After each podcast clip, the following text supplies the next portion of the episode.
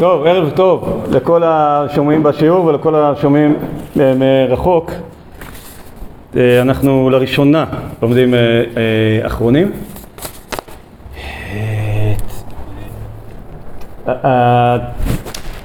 השיעור הזה עובר גם משנה א' וגם משנה ב' וגם לכל מיני נושאים ונדמה לי ש... לא. עם הבוגרים של היום התחלנו בשנה א', התחלנו תנאים ואמוראים ואז עשינו ראשונים.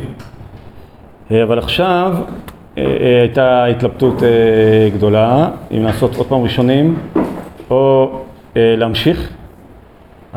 לטובת הראשונים זה שזה נושא גם קצת יותר נוגע ללימודנו בשאר היום וגם זה כבר מוכן לי, האחרונים אני צריך להכין.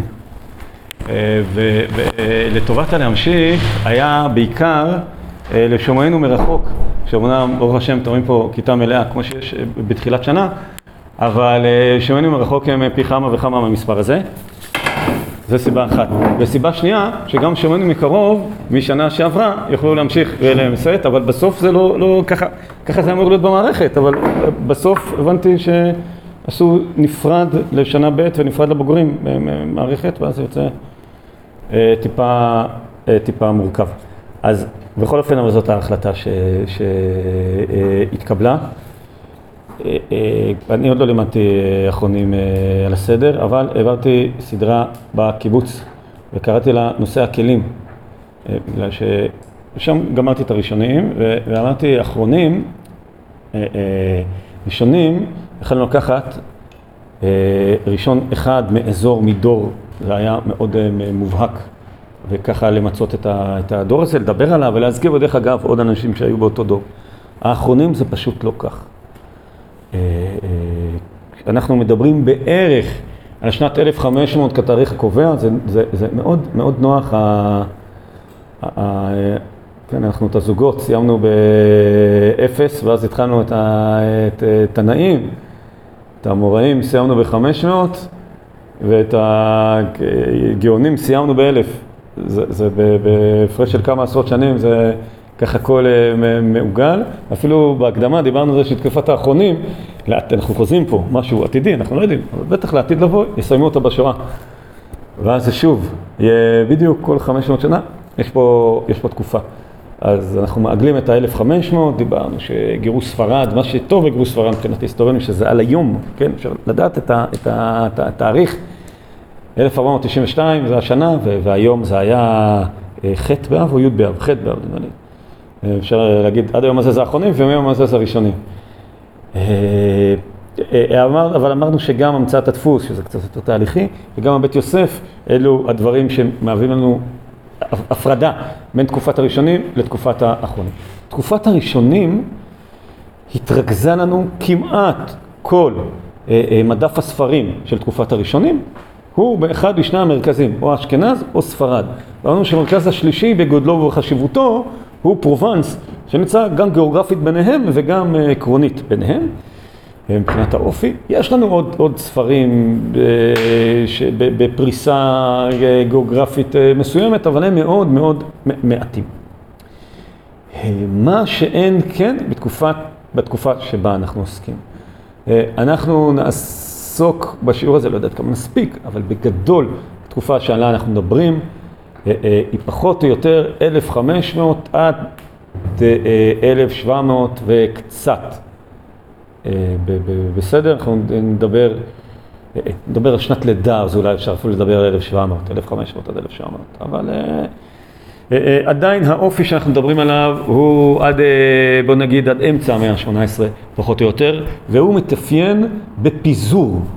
אם הייתי צריך לאפיין אותו במילה אה, אה, אחת, גם של מגוון הדעות וגם ובעיקר של הגיאוגרפיה. אם בתקופת התנאים כל היצירה נמצאת בארץ ישראל, במוראים היא בארץ ישראל ובבבל, בגאונים היא בבבל, בראשונים היא באשכנז וספרד. ופתאום אני לא יכול לדבר על מקום בו נמצאת היצירה. אה, יהדות אשכנז עדיין קיימת, היא הרבה יותר אה, פחותה מבחינת הכמות ומבחינת ההשפעה, אבל יש בהחלט, בהחלט, בהחלט, אנחנו נדבר על, על פועלים שפועלים ממש באשכנז, אבל כשנדבר על מה שקוראים אשכנז, גם אני צריך להגיד, המילים אשכנז וספרד הם לא מה שאומרים היום, גם אפילו לא אשכנזים וספרדים, כן? זה לא אותו דבר. לא להתבלבל, ו- ויותר חשוב גם לא להיעלב. כאילו לא להיעלב בשם המילה הלא מתאימה, להיעלב רק ממילים שכן מתאימות. אה, אה, רוב היצירה באשכנז עוברת אה, מזרחה במפה לארצות שהיום אנחנו קוראים להם אוקראינה, פולין, רוסיה, קצת, הרי המושב, מוראביה היומי בצ'כיה אה, אה, אה,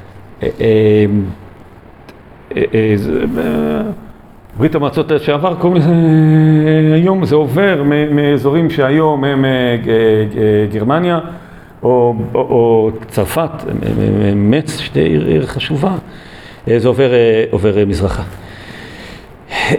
אבל בספרד אין יותר יהודים, אין יותר יצירה יהודית, כן? גורשו, נהרגו, נשתמדו אה, אה, אבל הם, הם עוברים בעיקר לארצות אגן הים התיכון, הם גם עוברים לאירופה ולמזרח אירופה לחלוטין, אבל ארצות אגן הים התיכון, אה, בערך לפי סדר המפה, איטליה, יוון, טורקיה, ארץ ישראל, אפילו לפני ארץ ישראל, גם סוריה, ארץ ישראל, מצרים בכל הארצות האלה, קפריסין, אפילו נדבר על מישהי מדבר עליו, בכל הארצות האלה יש לנו יהודים, יש לנו מרכזים יהודים, יש לנו ישיבות, ומה שנוגע לשיעורנו, יש לנו יצירה יהודית.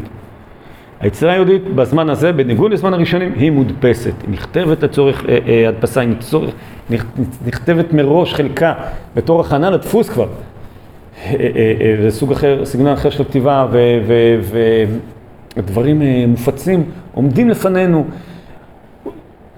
אמרתי, כל כך הרבה שנקרא לזה נושא הכלים. אה, אה, ואז נלך אה, לטור, נראה מי נתפס מסביב, על השולחן ערוך נראה נתפס מסביב. על הרמב"ם יש גם כמה ראשונים, אז אולי זה פחות, אבל יש גם, יש גם נושא כלים של הרמב"ם. אבל אנחנו לא נסתפק בו בנושא הכלים, אלא נדבר בערך לפי הקריטריון שלנו בראשונים, של שני הקריטריונים, הקריטריון המרכזי הוא השיעור הזה יקרא רבותינו, אנשים שאנחנו תלמידים שלהם.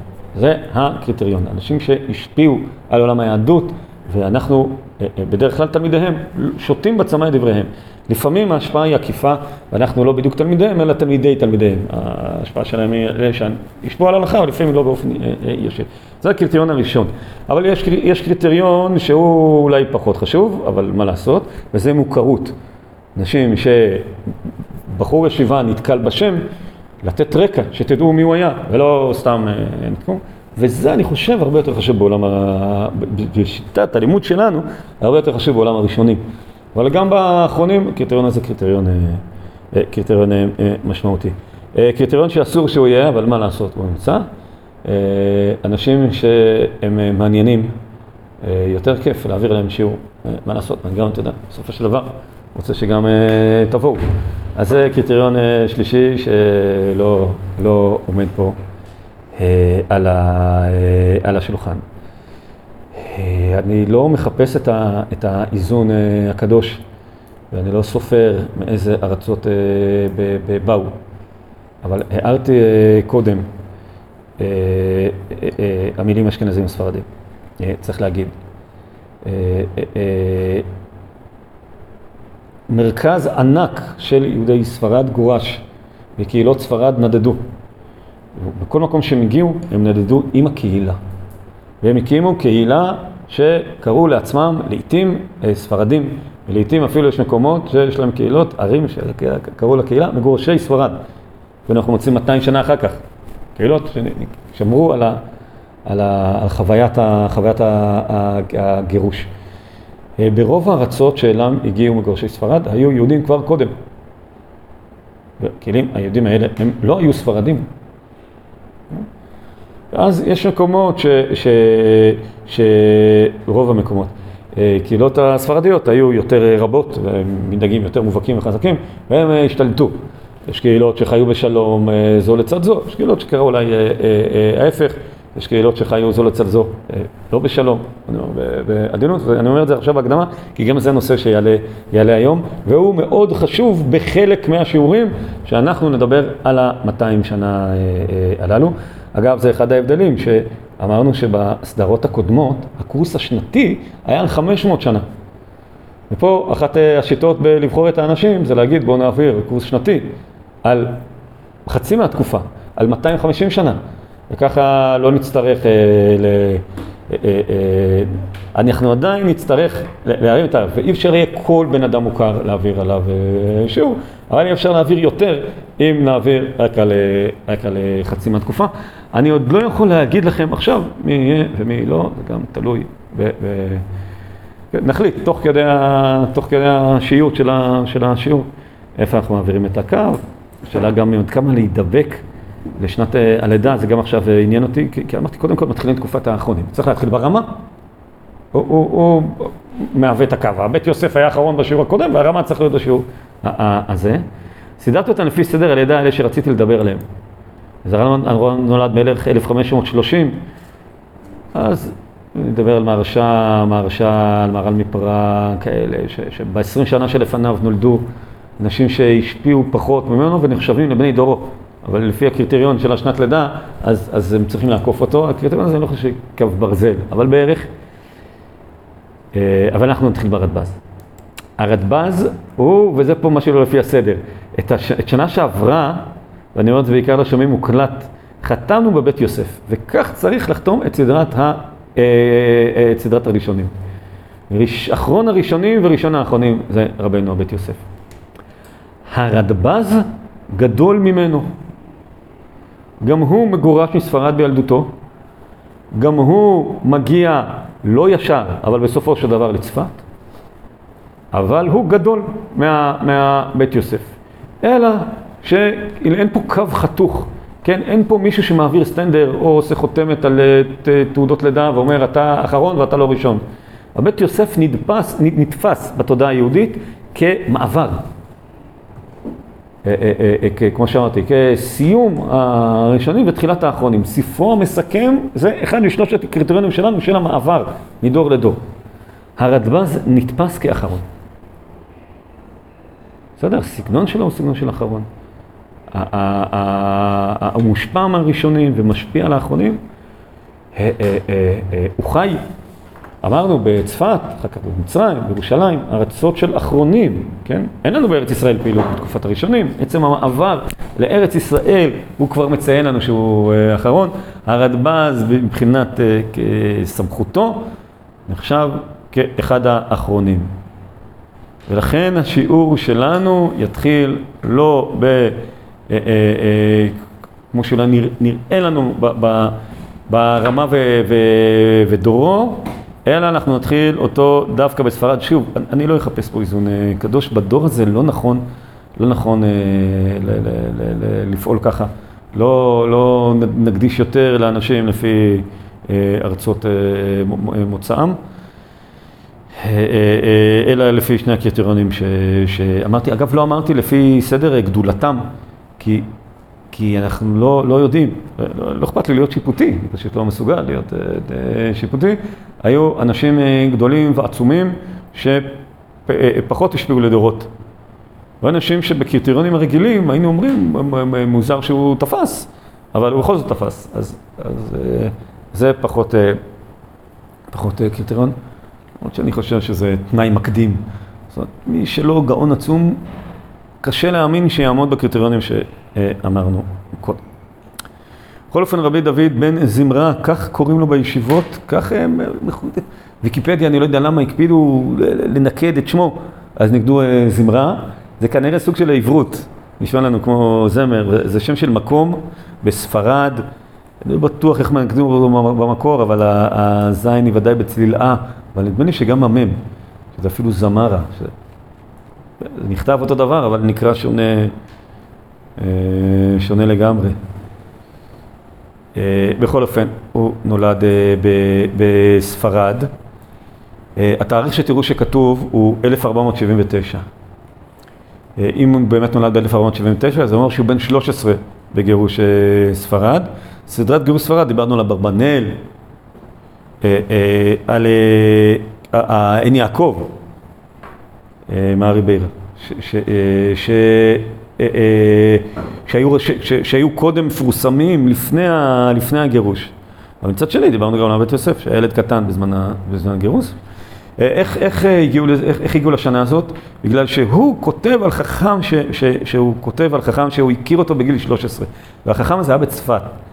אז מפה מדייקים שהוא הגיע לצפת בגיל 13. אלא שמשפחתו לא מגיעה ישר לצפת. היא עוברת דרך אה, אה, העיר פס שבמרוקו, אנחנו לא בטוחים כמה היא התעכבה שם. אז, אה, אה, אה, אז 1479 זו שנה מעורכת, אין לנו עוד אה, קריטריונים. בכל אופן, אין לנו יצירה שלו אה, אה, קודם לארץ אה, ישראל. אחרי שהמשפחה מגיעה לצפת, המשפחה עולה מצפת לירושלים. העלייה פה היא לא גיאוגרפית, כן, ככה, ככה יהודים אומרים, כן, מעלי, עולים לארץ ישראל ועולים עולים לירושלים. המצב בירושלים הוא לא טוב. מצב ירושלים לא טוב בגלל שאנחנו מדברים על אה, שלהי השלטון הממלוכי. אה, אה, העות'מאנים יכבשו את ארץ ישראל, או, או לענייננו גם את מצרים, ב-1517. ובשלהי שלטונם המצב בארץ הוא קשה, ואגב העות'מאנים, זה קל לזכור, 400 שנה. 1517 עד 1917, 1917 אני מקווה שאתם אה, אה, אה, יודעים. בשלהי שלטונם של העות'מאנים היה רעב גדול בירושלים, סבתא שלי סיפרה לי עליו, אז זה לא, כן, זה לא היסטוריה כזאת, כזאת רחוקה. אנחנו מדברים על 400 שנה קודם. אה, סוף התקופה הממלוכית, המצב בירושלים לא טוב בכלל ולא טוב ליהודים אה, בפרט, ויהודים רבים עוזבים את ירושלים, ורבים הם עוזבים למצרים, וביניהם הרדב"ז. אה, כשהוא יורד למצרים זה 1513. אנחנו נקבל את 1479 בתור שנת לידתו, ואז יוצא שהוא בן 34. הוא יורד לאלכסנדריה, מחפש עבודה, ומציג אה, עבודה בתור אה, אה, אב בית דין בקהיר. ואז הוא עובר לקהיר, ושם הוא יושב. כמו שאמרנו, 1517, העות'מאנים כובשים גם את מצרים וגם את ארץ ישראל. התנאים בארץ משתפרים, חוזרים יהודים לארץ, ואז הוא מקבל הכרה גדולה במצרים. הוא זוכה למעמד של מנהיג יהדות מצרים, וזוכה להערצה רבה מאוד. עוד דבר שהוא זוכה לו במצרים, הוא עוסק במסחר, ואנחנו מצליחים להבין מהתשובות שלו אה, שהוא סוחר אה, אה, בייצוא תבואה ואורות, ממצרים בעיקר לוונציה, המעצמה הימית. הוא מלווה לגויים בריבית, זה מין הלוואה כזאת לסוחרים. אה, שהם עכשיו לוקחים הלוואה והם בעצמם סוחרים תחת אה, חסותו והוא מרוויח אחוזים ממה שהם, אה, ממה שהם מוכרים והוא זוכה גם להצלחה כלכלית.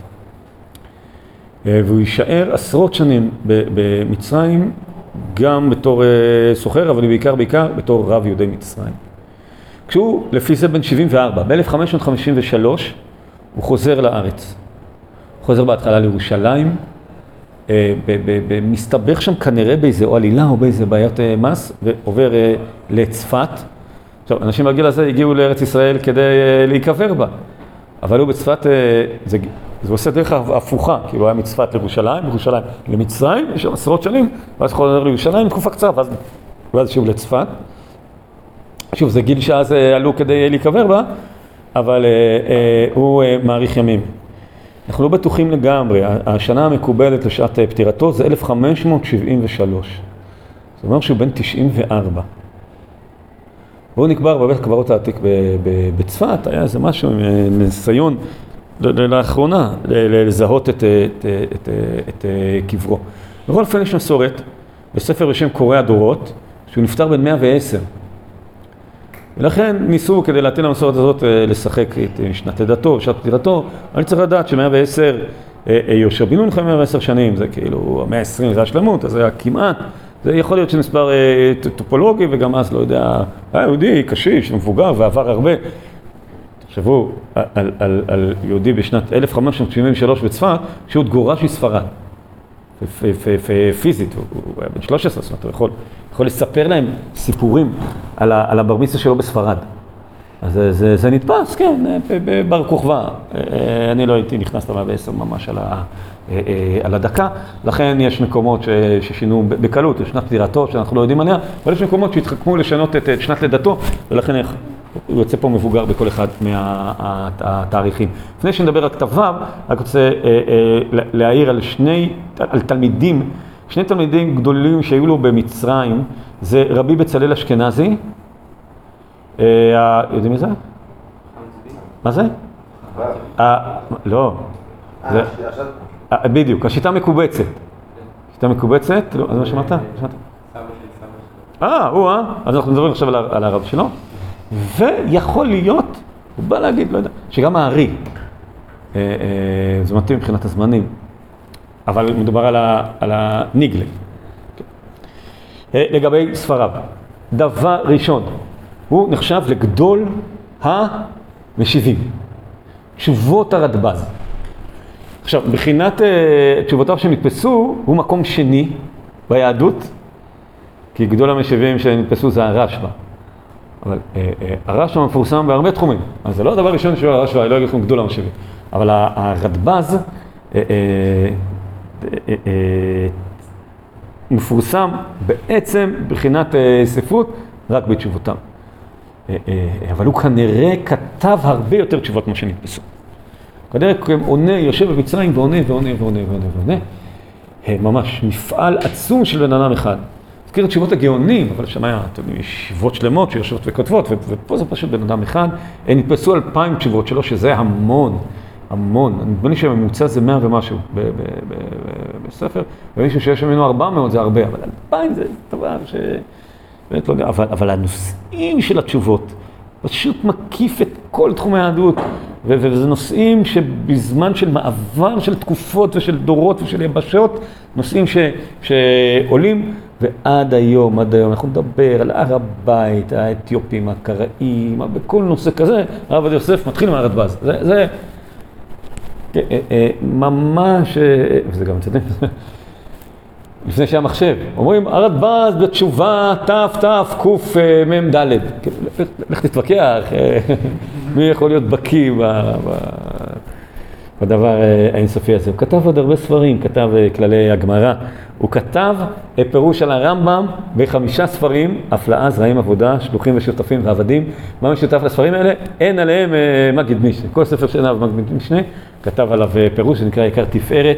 הוא כתב ביאור לתרי"ג מצוות, לכל מצווה ומצווה, בדרך הפשט והסוד. זה נקרא מצודת דוד, אין קשר למצודת דוד שמכירים על הנביאים. והוא כתב ספרי קבלה. אה, יש ספר קבלה לפי אותיות האלף-בית, אני חושב די מוכר. לעוסקים בתחום, נקרא מגן אה, דוד, ספר קבלה על שיר השירים בשם אה, מגדל דוד. יש לו ספר בשם כללי ציור, אה, קיצור ספר הפליאה, יש לו ספר שעבד, ספר קבלה בשם מבחן האמונות, לא חשוב. מה שכן חשוב זה תשובות הרדב"ז. בואו כמה שנספיק נשוט באוצר אדיר מ...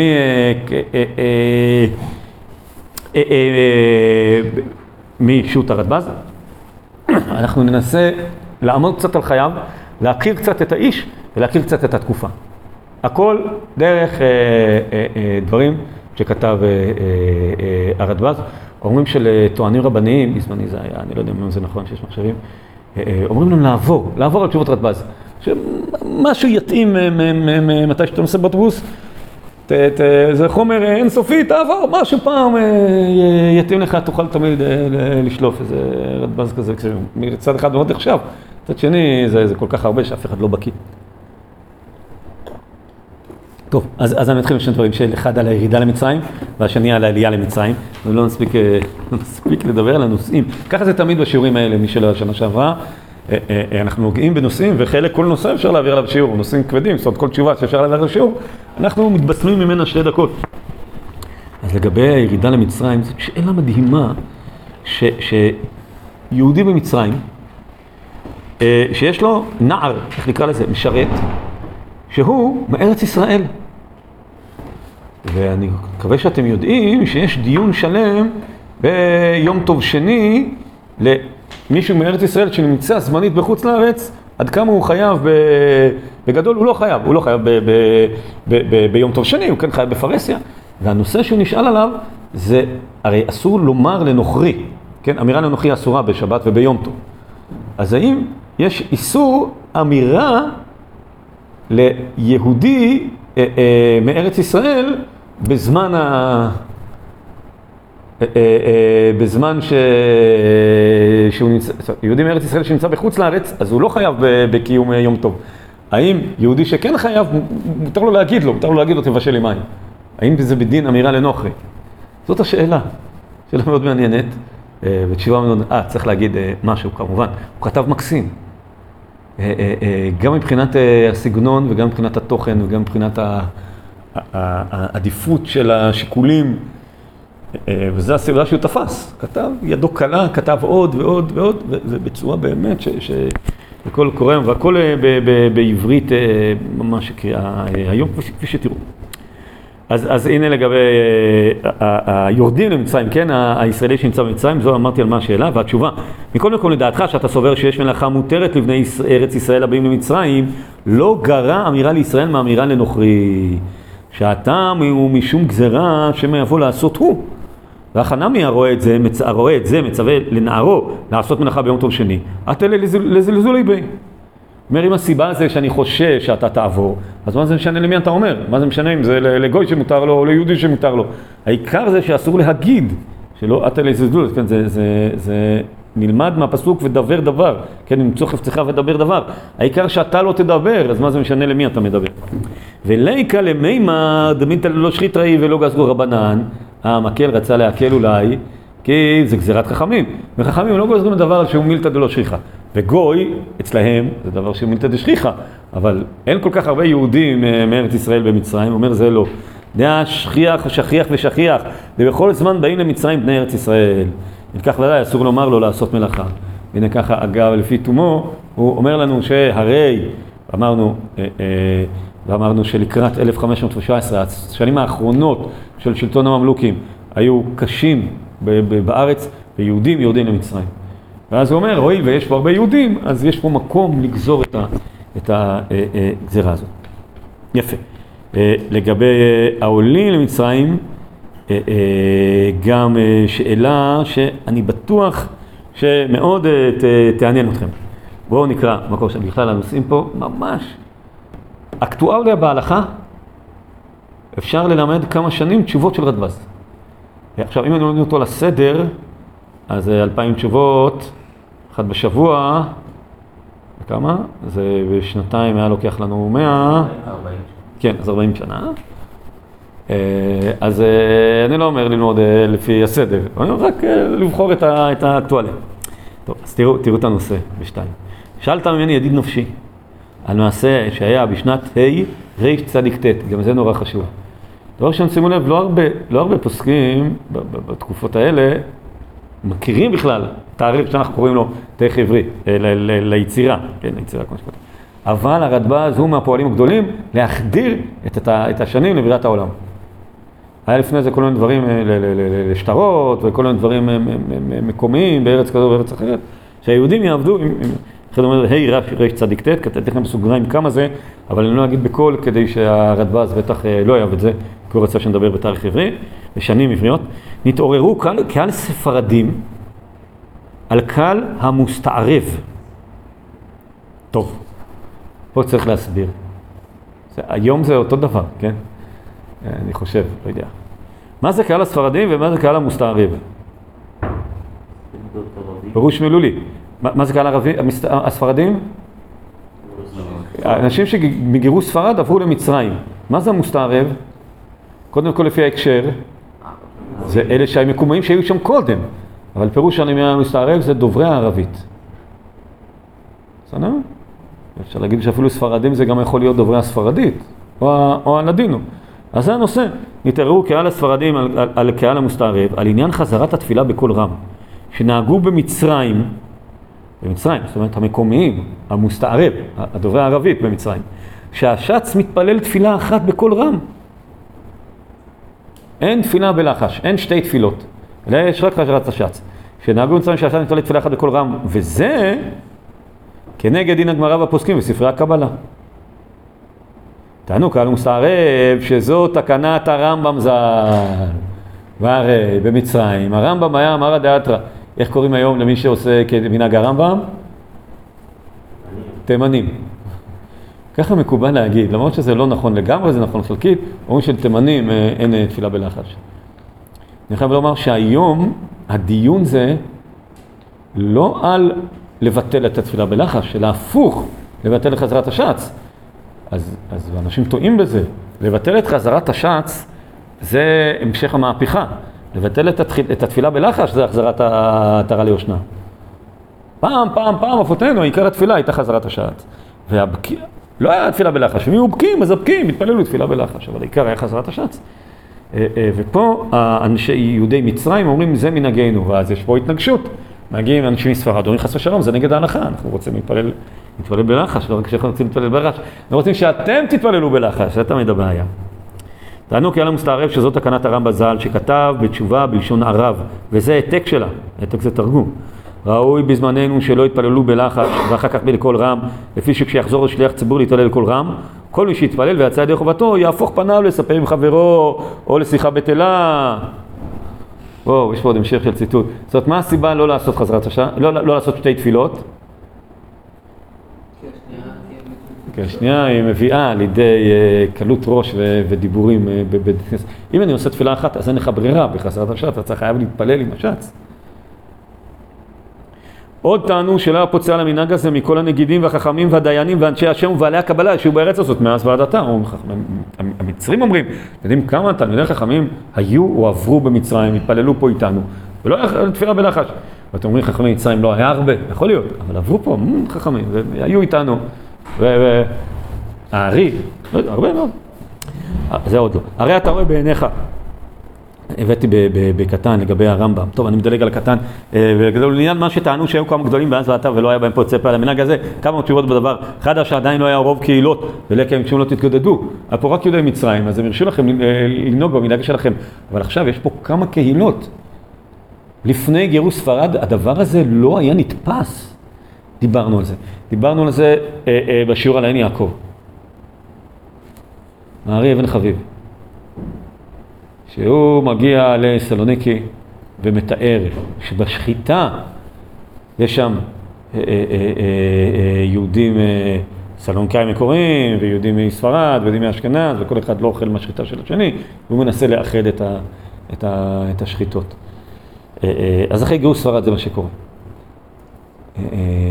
לפני גירוש ספרד המנהג הוא מנהג המקום. ואם בן אדם עובר ל, לא יודע, מצרים, שאני חושב בהרבה דברים שונה, אז הוא מן הראוי שינהג מנהגי מצרים. אחרי גירוש ספרד פתאום מתחיל להיות מנהג קהילות. אומרים לו לא, במצרים זה המצרים, אתה לא מצרי, אתה ספרדי.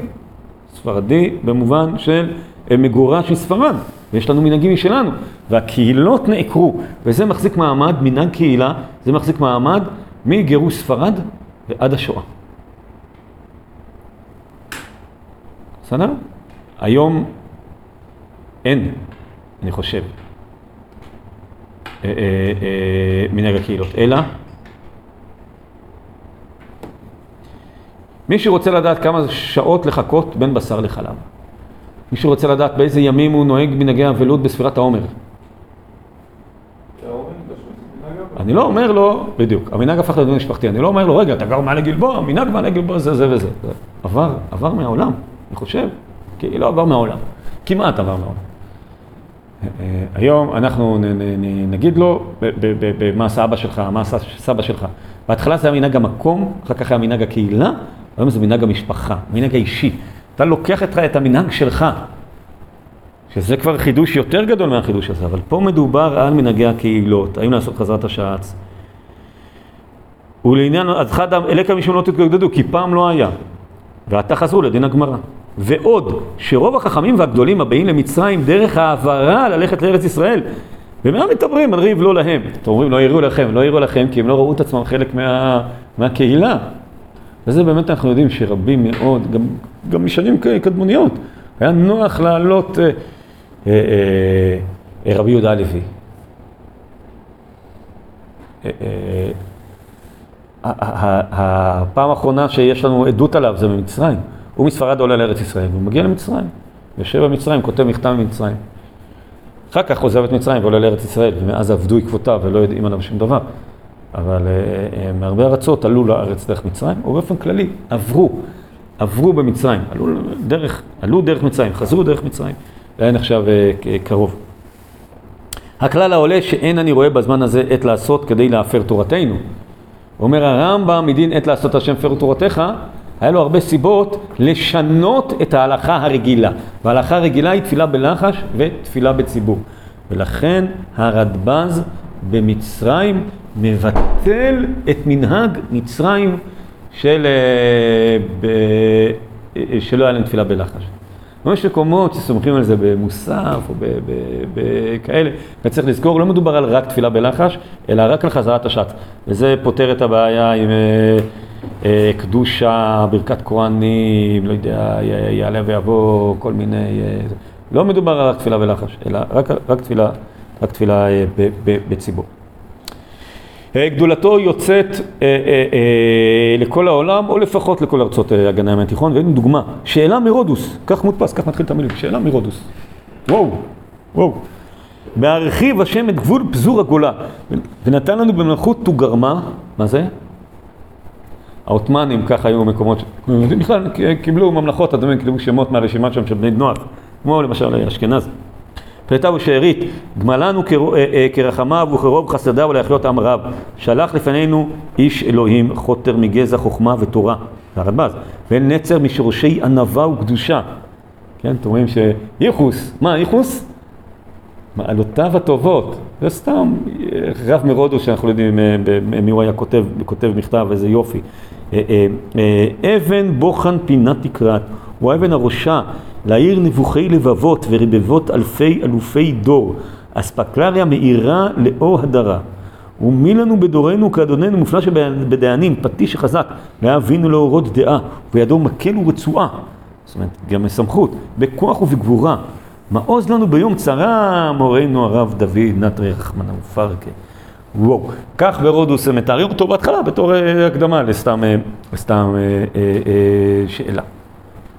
טוב, לגבי אה, סמכות הדיינים במצרים, אה, אה, יש לו תשובה שהשאלה היא כזאת, על מה סמכו במצרים להיות להם נגיד אחד או דיין אחד ואתנן, כן, בסנהדרין, בהתחלת סנהדרין, אל תהי דן יחידי, לא, אולי זה באבות הדיון, אבל על כל הדיון בגמרא או בסנהדרין, אל תהי דן יחידי, שאין דן יחידי, אלא אחד. דיני ממונות בשלושה, נכון, הפורום הכי קטן זה שלושה דיינים. איך מנהגנו לדין, לדון דין אחד? למשל, מי דן דין אחד? הוא בעצמו, כן, כל מקום שיש רב חשוב, מביאים לו לדין תורה. אה, אה, אה, והוא דן. תשובה חשובה מאוד, אני קורא את ה... את ה... אני לא יכול להתאפק, מאוד שאין לנו זמן. צריך שתדע שעיקר דבר הזה נמשך קרוב לתחילת מלכות הישמעאלים, לעתיק יומים. מלך מצרים נקרא אצלם חל קליפה. נשא בת מלך בגדד בבל, זה סיפור. וכשבא למצרים, שאלה לעניין היהודים, אם יש להם מלך או נשיא, ואמר לה המלך אין להם לא מלך ולא נשיא. אמר לו, אבל במלכות אבי יש ישראלים הרבה, יש להם אה, אה, נשיא, נקרא גש גלותא, והוא מזרע דוד המלך עליו השלום. ואבי מתברך בו ועושה לו כבוד גדול, לפי שהוא מזרע מלכים ונביאים. מיד ציווה המלך להביא לו משם איש אחד מזרע דוד המלך עליו השלום, ושלחו איש נבון וחכם.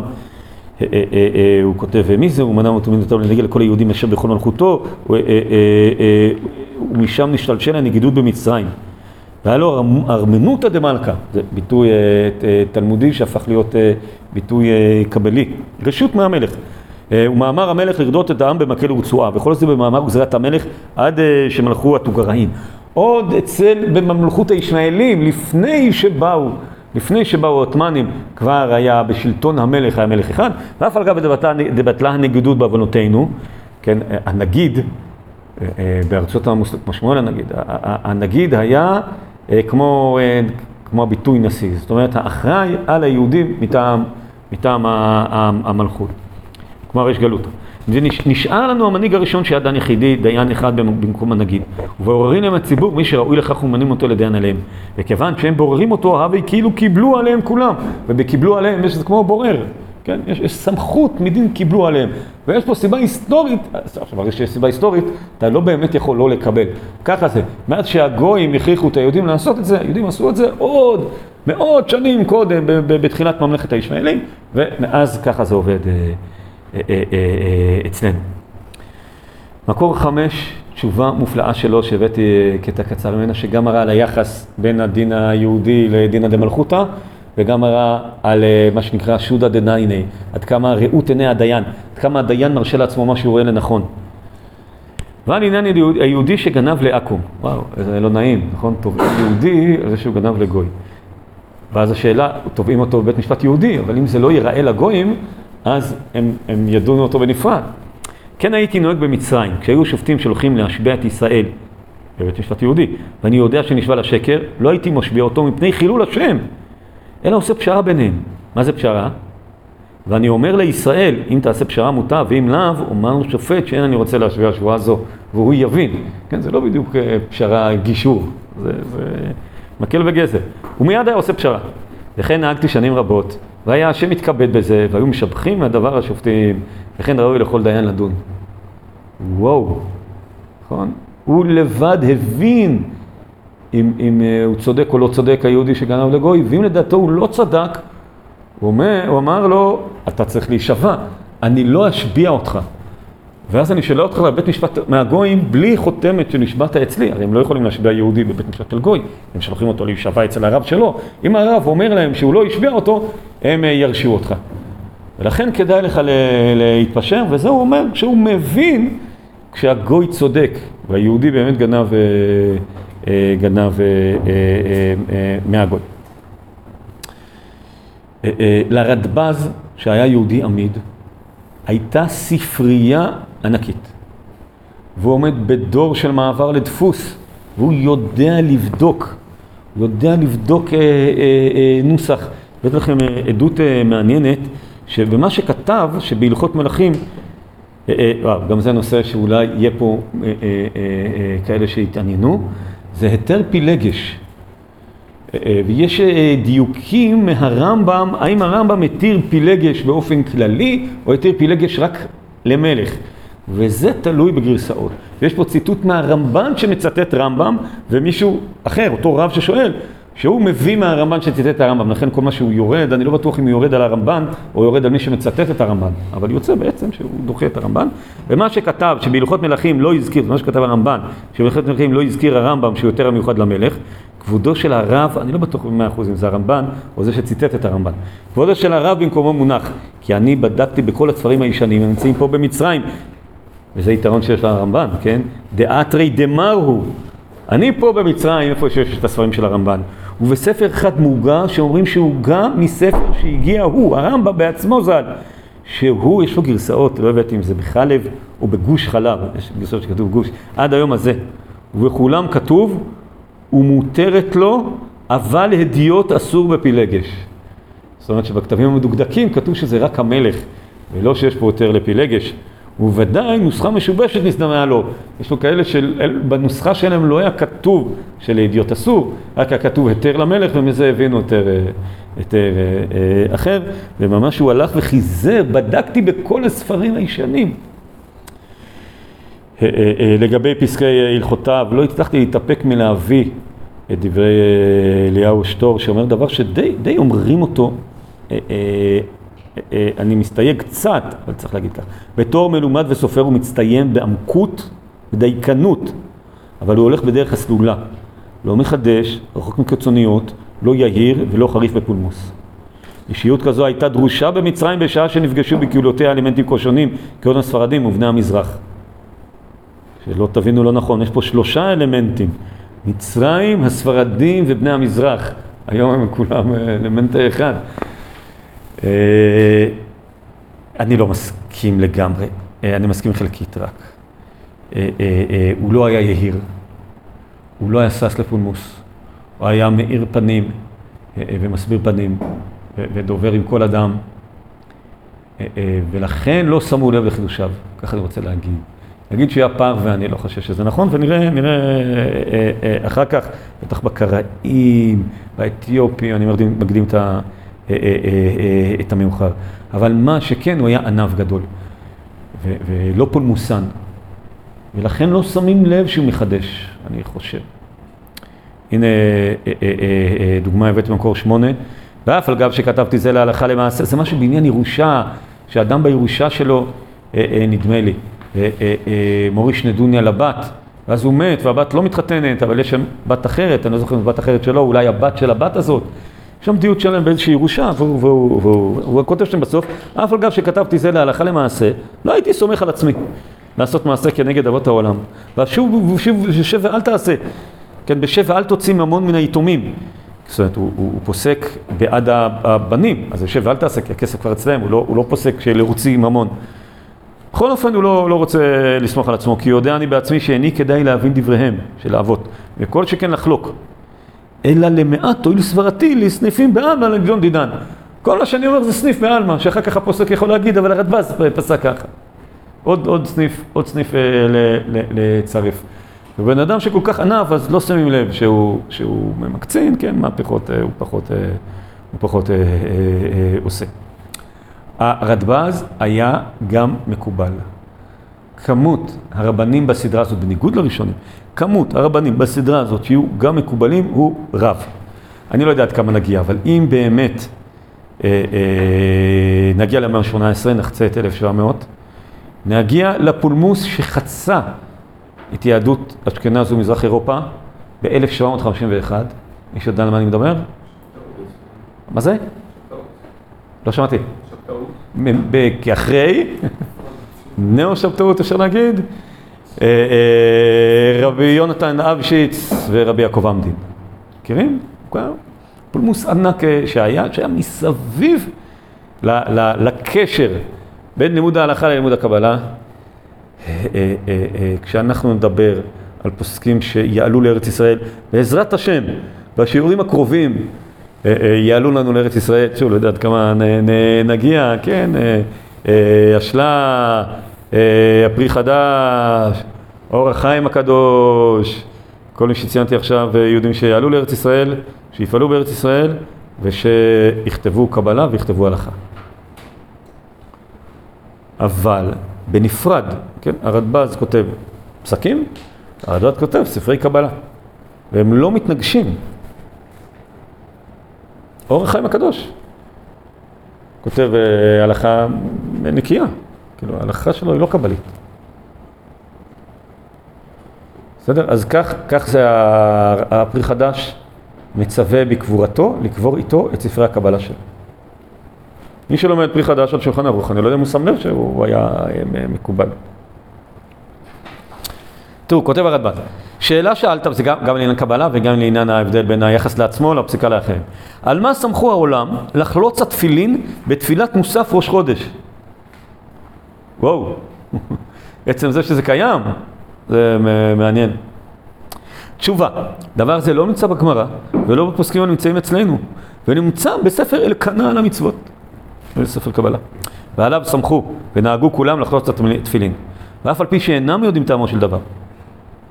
וגם אני נוהג לחלוץ אחר שראיתי הספר ועמדתי על הדבר. אומר, כולם חולצים כי ככה עושים. אני לא חולץ כי ככה עושים. בדקתי בקבלה את שורש הדבר, ואז החלטתי ככה לעשות. לפי שיש בידי כלל דבר, גדול. בכל דבר שנכתב בגמרא, או באחד מן הפוסקים, או בעלי ההלכות, אפילו שיהיה הפך ממה שכתוב בספרי הקבלה, אני מודה בו. ולא אחוש למה שכתוב באחד מאותם הספרים. דבר שהוא מחלוקת, גמרא וקבלה, אני עושה לפי הגמרא. ולעצמי, אם הוא חומרה, אני נוהג אותו. ואם הוא כולה, לא אחוש לה. מכל מקום אין אני מורה לאדם לחלוץ או שלא לחלוץ. הוא אומר לעצמי, יש לי את הקריטריון שלי, אבל לאנשים אחרים אני לא אומר, לא אומר להם לחלוץ ולא לא לחלוץ, כי זה על פי הקבלה. ואפשר לתת קצת טעם לפי הפשט. או, הוא אומר לפי הקבלה, הוא אומר מה לעשות לפי הקבלה, והוא אומר אני בדקתי לפי הקבלה. נו, איזה מתח, אבל מה הטעם לפי הקבלה? הוא לא כותב. כי הוא ספר הלכה. אבל הוא כותב, אפשר לתת לזה קצת דם לפי הפשט. כיוון דמוסף דומה ראש חודש לימים טובים שנקראו אות, או לעשות לו היכר זה. כן, הרי זה דומה לימים שקרויים אות, וימים שקרויים אות, מה אנחנו עושים בהם? לא מניחים תפילין. בשבת לא מניחים תפילין, ביום טוב לא מניחים תפילין. ראש חודש דומה קצת לשבת ויום טוב, אז במוסף, שזה תפילה של שבת ויום טוב, לא נניח תפילין. ועוד שהתפילין נקראים כתר, והוא אומר כתר בקדושת מוסף, ואין ראוי שיהיו שני כתרים ביחד. מה נפקא מינה בין, ה... בין השיטות? יפה מאוד. טוב שעוד יש שזוכרים פה, בגלל שנוסח ספרד השתלט על התפילה האשכנזית בארץ ישראל. הרמ"א כותב שהם אמרו שזה בגלל קדושת כתר, אבל אנחנו לא אומרים קדושת כתר, ובכל זאת אנחנו קולצים תפילין לפני, לפני אה, אה, מוסף.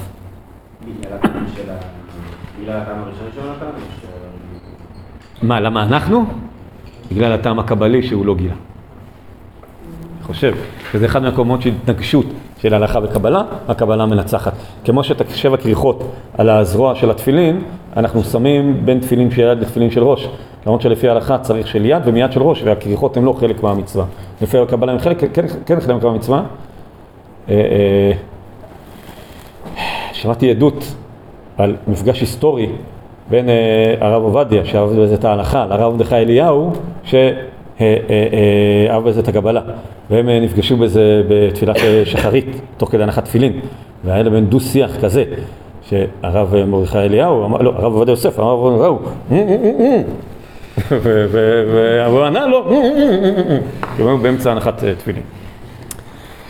מקור עשר, מדהים בעניין יחס הקהילות. השאלה מה בזמנים מבחינת, אני עד, עד שעה בשעון החול, שזה המקליט, טוב, יש לנו שמונה דקות, מה נספיק? בואו נרוץ, עשר, אי אפשר פשוט לא לקרוא את זה. שאלה ילמדנו רבנו מעניין כפר עדי יהודה אבו אלפם וחבריו שהיו עם שאר הקהל, עם, עם כל הקהל בכל ענייניהם, הן בקופה של צדקה והן במיסים, הן בכל דבר. לאחר זמן רב טענו שהן כפוסין, זו קהילה מתוך הספרדים, ושלא ירצו להשתדל עוד עם הקהל כמקדמת דנא, וזה היה לסיבת מה? ונמנעו מלתת עם הקהל בקופה ושאר צורכי עניינים. ככל הנראה מדובר על יהודים ספרדים שנמצאים כחלק מהקהל, מגיעים לפני גירוש ספרד למצרים, והם חלק מהקהל, כל דבר, נותנים צדקה, תורמים, הכל בסדר. ואז מגיעים למצרים, קהילה ספרדית, כנראה. ואז הם רוצים לעבור קהילה בתוך, בתוך, בתוך העיר שלהם. בן אדם עובר מהמניין האשכנזי למניין הספרדי, ואז אומרים לו, מה, אתה מיסים, אתה חייב. תשובה, נהגו בכל גלות ישראל שכל בני עיר ולשון אחד עושים להם קהל בפני עצמו, ולא התערבבו עם אנשי עיר ולשון אחר. ולא היה אחד מהרבנים שמיכה בידם, כי בחילוק המקומות והלשונות התחלקו הלבבות, ואין כאילו שמו ליפה. ובהיות כולם בני עיר אחת ולשון אחת, יהיה השלום מתווך, אני חושב שצריך לקרוא את זה, השלום מתווך ביניהם. זה עברית יש לו. כפי שכל אחד מכיר מקומו וערכו. ומנהג המלכות הוא שפורעים כל המערבים יחד, והשמים לבדם, המצרים לבדם, וכן בכל טייפה וטייפה כנראה כמקום ומקום. עוד אני אומר כי מן הסתם הכפוסים, בכלל המערביים הם חשובים. שהם היו מגור... מגירוש של קטלוניה, וזה קרוב ל-120 שנה בימי ריבש. הם מהגירוש הראשון. דיברנו על זה נדמה לי בשיעור של הר"ן, נדמה לי שהזכרנו את, ה... את הפרעות ההם. לפני 120 שנה, כותב הרדב"ז. הוא כבר נשתקע מהם לשון הלעז ומנהגו. הם כבר לא דוברי ספרדית, הם כבר דוברי ערבית, בכל זאת 120 שנה. עוד יש בזה תיקון הקהילות, שאם לא כן כל אחד יאמר, אבותיי באו מארץ אחרת ולא יפרע עמכם, אלא עם הקהל. ואין הדבר סוף, ונשך ממנו בלבול גדול. אלא מה שנהגו נהגו. ואין לומר כי בטעות נכנסו הקהל המערבים, שהרי יודעין היו ייחוס משפחתן. כבר נהגתם לקהילה אחת, אתם לא יכולים לעבור, כן, אפשר לעשות, לא יודע, תרת נדרים. ולעניין הכתמיד והקופת והצדקה וכל צורכי העניים, דין אחד להם בין, בין יחיד בין מרובים, חייבים לתת לקהל שלהם כאשר בתחילה, כי בכלל הציבור הם חשובים וכולי, אני מחוסר זמן וכאב לב מדלג, תשובה מרתקת שנעשית בזמן היווצרות הקהילות על, על, על, על מעברים בין קהילות. קראים, קהילה גדולה במצרים, מלווה את שירותנו החל משיעור רב סעדיה גאון, שהיה של רב סעדיה גאון מפחד הקראים, עובר, יש, יש זמנים שבהם במצרים וארץ ישראל הם בערך חצי, זאת אומרת, הם, הם קהל גדול מאוד. הם לא, לא, לא שרדו, אבל אין, אין לזלזל בגדולם. כותב עליהם הרדב"ז, לעניין חשש ממזרות, איני מודה לדברי בעל השאלה, מפני שהם קידושיהם בעדים כשרים, ותקנתם כלכלתם, שאם יסכימו לשוב להיות כמונו, אה, אה, אה, התרגום של המילים האלה זה יגיענו נסורת מהקורה, זה ביטוי תלמודי, ומקבלין עליהו, וישרין עליהו לבוא בקהל ישראל. וזה דבר גדול. מה זה תקנתם כלכלתם? מה שמתקן אותם זה הכלכלה שלהם. מה הכלכלה שלהם? שהם לא מאמינים מספיק, ואם לא מאמינים מספיק, אז הידעים שהם פסולים, ואם הידעים שהם פסולים, הנישואים שלהם לא נישואים. ואם הנישואים שלהם לא נישואים, אז אמנם גם הגיטים שלהם לא גיטים, אבל זה לא משנה, כי ממזרות אין, כי הם לא נחשבים נשואים. ועל כן הם יכולים לבוא בקהל. וזה חידוש גדול מאוד. הרמה למשל פוסק ההפך, כותב הרמה, קראים אסור להתחתן בהם, וכולם הם ספק ממזרים, והם מקבלים אותם אם רוצים לחזור. אתם יודעים מה הדין היום? בארץ ישראל? מותר, מותר להתחתן. הרב עובדיה יוסף, על פי הרדב"ז, התיר לקראים לבוא בקהל, ואפשר היום במדינת ישראל לרשום, הרי אי אפשר לרשום עדות שונות, אבל את הקראים על קראים אולי פעם נעביר שיעור, נושא מרתק בפני עצמו. הוא אומר, קראים יכולים לבוא בקהל, ואמר לי פעם קראי, שפסק ההלכה הזה של הרב עובדיה יוסף, הרג את הקראים. הביא למיעוט אדיר במספרם. כי עכשיו הם יכולים להתחתן עם, אה, עם אה, יהודים, זאת אומרת, אצל היהודים זה, זה לא, לא משנה, אבל הם אה, עדה קטנה. ואם היו מכריחים אותם להתחתן עם עצמם לפי החוק, כן, תחשבו שמי שהיה רוצה להתחתן קראי לא עם קראי, היה צריך לנסוע לקפריסין. כן, כמו שאומרים היום ליהודי אם לא יהודי. אז זה היה מעודד נישואי פנים. וככה אמר אותו קראי, זה עודד לנו נישואי, נישואי תערובת. אבל זה ממש מבוסס, מבוסס על הרדב"ז. האתיופים מבוסס על הרדב"ז. הבאתי את התשובה, אף על גב דאיכא ספק אחרינא, שהרי כל אלו החבשיש, הדרים בארץ כוש, הם הם מתנהגים כדת הקראים שהם צדוק וביתוס, ואין לנו מצווים לא לפדותם ולא להחיותם. מכל מקום מסתברא לי דהני מילי אלו שהם דרים בתוך הרבנים, רבניים כאילו, ורואים דברי חכמים ומלווים ומלגים עליהם, על אלו חצי באלה אומרים מורידים ולא מעלים, וגם המשפחה הרואה שכתב הרמב"ם ז"ל. אבל אלו הבאים מארץ כוש, זאת אומרת הבעיה שהם לא מקבלים את התורה שבעל פה, אבל אלו הבאים מארץ כוש הם משבט דן בלי ספק. מפני שלא היו ביניהם חכמים ובעלי קבלה, תפסו להם פשטה הכתובים. אבל היו מלמדים אותם, לא היו פוקרים בדברי רבותינו ז"ל. ואבי כתינוק שנשבע לבן העקום. כן, אנחנו מכירים את זה על החילונים, ונראה לנו שחידש את זה החזוני, של... לא, כבר אמר על זה הרדב"ז, על, ה... על האתיופים. תדע שהרי צדוק וביתוס בית שני היו, ושבט דן גלה קודם. כן, הם, הם, הם, מה אתה אומר הם צדוקים? הם מבית ראשון. ואפילו אם תמצא לומר שהדבר ספק, מצווה לפדותם. אבל לעניין יוחסין, אני חושש שמא קידושיהם קידושין וגיטם אינו כתיקון חז"ל, שהרי אינם יודעים, דה דה דה דה דה דה, אז יש לזה פתרון אה, אה, אה. ונראה לעניות דעתי דוד אבן זמרא. ממש אה, הרב עובדיה יוסף קיבל את התשובה הזאת כלשונה, גם את הרישא וגם את, ה, את הסיפא שמיהודים, כדי לפתור את הספק של טיב קידושין, לעשות להם גיור לחומרה. ממש להגיד שהם משבט דן בלי ספק, זה מבוסס על, ה, על התשובה אה, הזאת. העלייה על הר הבית. המתירים לעלות להר הבית היום, מה הם אומרים? מה זה? מה לא אותו מקום? שבתוך הר הבית צריכים לדעת שיש מקום שאסור, מקום שאסור פחות מעשרה אחוז, הוא מאוד uh, קטן. צריך לחשב. ואיך מחשבים? לפי זה שהמקום של אבן השתייה זה המקום, הצקרה של המוסלמים, ולפי זה נחשב. למרבה המפתיע, הרי בית שני עומד שם כל כך הרבה, למרבה המפתיע, כל זה מבוסס על תשובת הרדב"ז.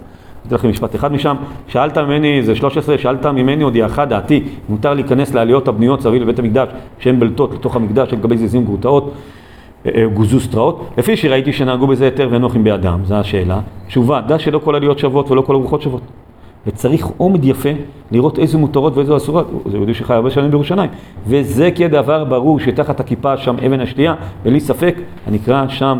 אה, אה, אה, ואז הוא עושה את החשבון עכשיו, עכשיו כן לסמוך על החשבון או לא לסמוך על החשבון, אבל היום החשבונות מהסברה הפשוטה, שאבן השתייה שלנו ואבן השתייה של המוסלמים זה אותו מקום, זה, זה דבר שהראשון שאומר אותו, והראשון שעושה את כל הלוגיקה הזאת, זה הרדב"ז. קידוש השם, גם הנושאים היו בדורות האלה, אבל שמתים על קידוש השם. שאלת השאלות היא, במקומות שיהרג ואל יעבור, יהרג ואל יעבור. מקומות שהם לא יהרג ואל יעבור. מה עושה החסיד? מה לפנים משורת הדין? אם אתה בוחר מקומות שאמרו יעבור ואל ייהרג, אתה בוחר להיהרג, אם זה חסידות וקדושה, או שזה חס ושלום, זה, זה וחי בהם מצווה לחיות. מקובל, נו, מה אומרים בשאלה הזאת? מקובל להגיד שזה מחלוקת אשכנזים וספרדים, שבאשכנז, שקידוש השם שם ערך, הם מסרו את נפשם על כל דבר, ובספרד לא. אבל בזה הרדב"ז היה אה, ספרדי, ואפשר להגיד, היה סליחה, אשכנזי, אשכנזי במובן של פעם, והוא הביא לטשטוש. ומאז הרדב"ז כבר אי אפשר לחלק בזה בין אשכנזים וספרדים, כותב הרדב"ז, שאלת ממני ידיד נפשי הודיעך דעתי בראובן, שאונסים אותו לחזור לדת ישמעאל, אם חייב למסור נפשו עליה, או דילמה לא, כיוון שישמעאלים אנו עובדים עבודה זרה, ואדרבה מייחדים את השם ייחוד שאין בו דופי, כמו שכתב הרם בתשובה, ואנא לא אומרים להרוג ואל יעבור אלא בגימל חמורות, תשובה. הייתי להרחיב לך הדיבור בזה, לפי שראיתי הדור פרוץ מרובה על העומד. ויש לחקור תחילה, וואו, הוא לומד בעניין של אה, פיקוח נפש. יש לחקור תחילה אם הדבר היה בשעת הגזירה או לא. שאם היה בשעת הגזירה, אפילו ארגזסן, ואם לא היה דבר בפרהסיה, הוא מצמצם מאוד את מתי מותר בכלל אה, לעבור. ואחר כך הוא כותב, אפילו במקום שאמרו יעבור ואל ייהרג, אך מידת חסידות הוא שלא יעבור. כן, דתי נוטה אפילו בצנעה, וסוף סוף מתקדש השם לעיני העמים והכופרים. מידת חסידות להרג על קידוש השם. שזה מלווה את השיעור שלנו בספר חסידים, אה, בשיעור רבי יהודה חסיד, ערכנו בזה, לא, שנה שעברה, זה, רובכם לא הייתם. יכולים לשמוע, היום אפשר להגיד שיכולים לשמוע בפודקאסט. אה, אה, גם הרדב"ז מורה לקדש את הנפש, גם בדברים שלא נאמר עליהם, ייהרג ואל יעבור. טוב, זמננו קצר, אני רוצה לסיים בשלושה דברים שכתבו עליו. אה, אה, לא, אנחנו לא נסיים בשלושה דברים שכתבו עליו, אה, אין לנו זמן. נקרא, 15 אני מדלג, תקראו לבד, נקרא את דברי החידה. אף הוא ביטל חשבון השטרות שהיו מונים מזמן אלכסנדרוס. וואו, מהיוונים ועד אליו מונים מחשבון שטרות, והוא מבטל את זה. ולמה הוא מונה? היצירה, כמו עד היום. וחיבר שלושת אלפים תשובות מהם נתפסו? שלושה חלקים, וחיבר על הרמב"ם בכל מקום שלא נמצא מגיד משנה, ומקרוב נתפס על אפליו וזרעים, יש עכשיו כבר על הכל, וחיבר מכתם לדוד פירוש שיר השירים על דעת האמת, זאת אומרת קבלה, בספר מצודת דוד טעמי המצוות, אמרנו, אה, אה, הוא מזכיר הרמ"ח, זאת אומרת רמ"ח מצוות בספריו, ונתפס ספר מגן דוד לרב, ותלמידו רבנו אצל אשכנזי, ולעת זקנותו עלה לעיר הקודש צפת. סיכום חייו. אה, אה, אה, בשם הגדולים של אחידה, ובקוראי הדורות אמרנו שאומרים שהוא היה חי 110 שנים, אבל גם אומר, אומרים שמארי קארו כיבדו ונשאו והושיבו למעלה ממנו. כשהוא חוזר לצפת, אז גדול הדור יושב בשבט, יצאת בית יוסף, והוא מעמידו למעלה ממנו, הן לעניין ישיבה, הן לעניין חתימת כתבים או שטרות. מפני שהיה זקן מופלג בשנים יותר מרבי יוסף קארו. ואומרים שחיה 110 שנים, הוא באמת חיה 110 שנים, אז הוא היה עוקף את הבית יוסף, גם היה נפטר, אה, אה, אה, אמרנו שזה אולי מספר טיפולוגי, מה שאומרים, אומרים פה, ואפילו קורא הדורות נזהר להגיד את זה בשם האומרים. בכל אופן, העיקר זה לא משך חייו, אלא תשובותיו שהאיר את, את העולם בשעת העולם היהודי, בשעת משבר, בשעת מעבר. ומן הראוי באמת אה, לפתוח איתו את, אה, את הסדרה הזאת. אז עד כאן אה, על הרדב"ז, מצטער שגנבתי מכם שלוש דקות בסוף. לילה טוב.